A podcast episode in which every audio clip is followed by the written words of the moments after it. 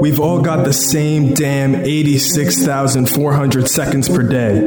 A few hours of wasted time here and there seems like nothing, but trust me, it adds up. Missed opportunity, untapped potential, inhibited growth and development. Time doesn't stop for anyone. Time doesn't discriminate.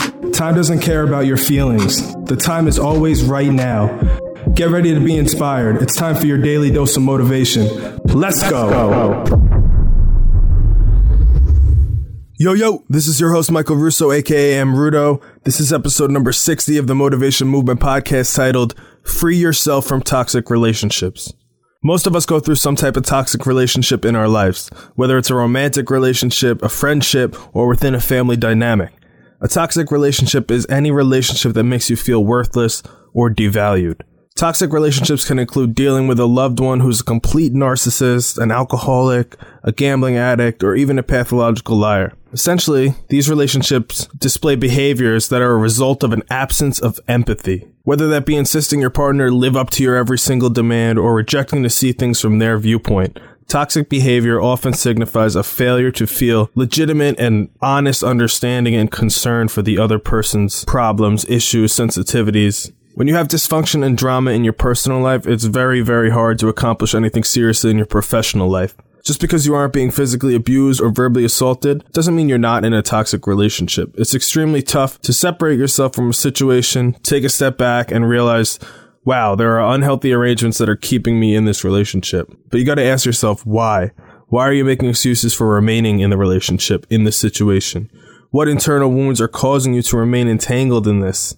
Is it the fear of being alone, the fear of realizing you've invested five to 10 years of your life into someone who wasn't the right one, maybe? Toxic relationships are cyclical because the toxicity begins within us. It's an individual struggle. The path to better relationships begins with us. How do you get out? How do you begin to heal? You will have to unlearn your old standards and behaviors as it relates to relationships. You do not have to compromise your beliefs, values, and morals ever again just to have love in your life. Today's quote is from Mary Morrissey, who is a speaker, best-selling author, consultant for over four decades, and the founder and owner of the Brave Thinking Institute. Mary Morrissey's transformational talks and seminars have made her one of the elite teachers in personal development. The quote was stated as follows Even though you may want to move forward in your life, you may have one foot on the brakes. In order to be free, we must learn how to let go, realize the hurt, realize the fear, refuse to entertain your old pain, the energy it takes to hang on to the past is holding you back from a new life. What is it you would let go of today?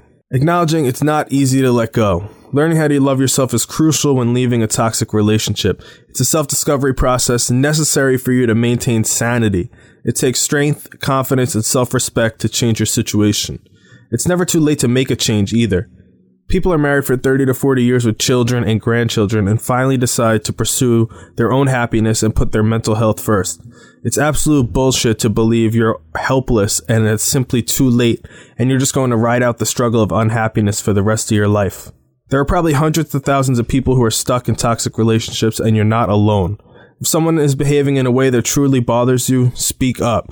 You're allowed to set boundaries and have components of your relationship that are non negotiable. Step one is to say, hey, this action bothers me. Please make a change. Step two, if step one didn't work, is to say, hey, a few weeks ago, I asked you to please work on this behavior and nothing has changed.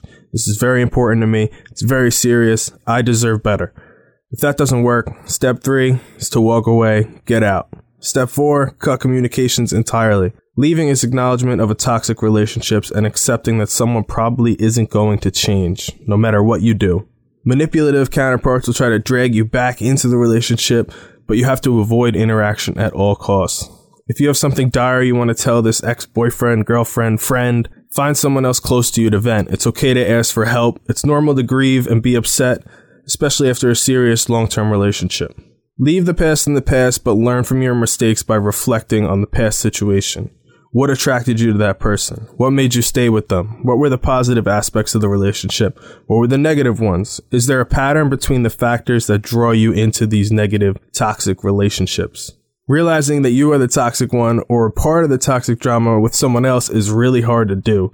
Uh, it's a really tough self examination process that's extremely difficult. It's easy to internalize feelings of disgrace or unimportance and feel that you're fundamentally at your core a bad person because someone said you were. You may even contemplate that you won't have strong, positive relationships in the future, but let me tell you very clearly here today that that is not true. We all deserve better. We all deserve healthy relationships with ourselves and with others. While being responsible for and aware of past toxic conduct can be painful, like I said before, that self examination process is pretty tough, it should also feel optimistic. Tackling your past is a bold first step in the voyage to a happier and healthier future. In conclusion, my final thought for the day is I'm going to leave you three quick bullet points on dealing with toxic relationships. One, manage your reactions. You have control. Become self-aware of your weaknesses and triggers so you can navigate through and or entirely avoid toxic situations and drama. Two, reduce your exposure. Take into account that you may be influencing the negative behavior and development of the toxic relationship because you haven't realized and exercised your right and ability to set standards and boundaries. Finally, number three, protect yourself, be aware of the common signs, pay attention to your internal dialogue and actions when around the person or people contributing to a toxic environment. Again, this can be your family, romantic relationships, business environments, anywhere. If it doesn't feel right, it's not. Trust your gut. Learning what you don't want and need in a relationship and in life in general is equally as important as learning what you do want and need. The experience of having been in one of these situations should be reflected on and used as a tool to structure and outline what you require and expect from a relationship in the future. Your happiness is just as important as anyone else's. That's not being selfish either. That's having self-respect. That is all for today's episode, folks. Let me know what y'all think using hashtag the motivation movement on social media. Tag @MRudo and do not forget to visit my new website, mrudo.com. I want to hear your raw, uncut, and unfiltered feedback Please do not hold back. I'm not sensitive. I can take it, and I very much appreciate the constructive criticism. If you come across a great quote you'd like to hear me talk about, share it. Tune in for new episodes every Monday, Wednesday, and Friday. Don't forget to subscribe to this podcast as well. Again, this is your host, Michael Russo. Thank you for listening in. More motivation, more hustle, more life. Listening to this podcast should only take up about five of the 1,440 minutes that we're all fortunate enough to be given each and every single day. What you do with the remaining 99.6527% of the day is completely up to you. Hold yourself accountable. Take ownership of your situation. Live life unfiltered. Join the motivation movement. Let's, Let's go. go.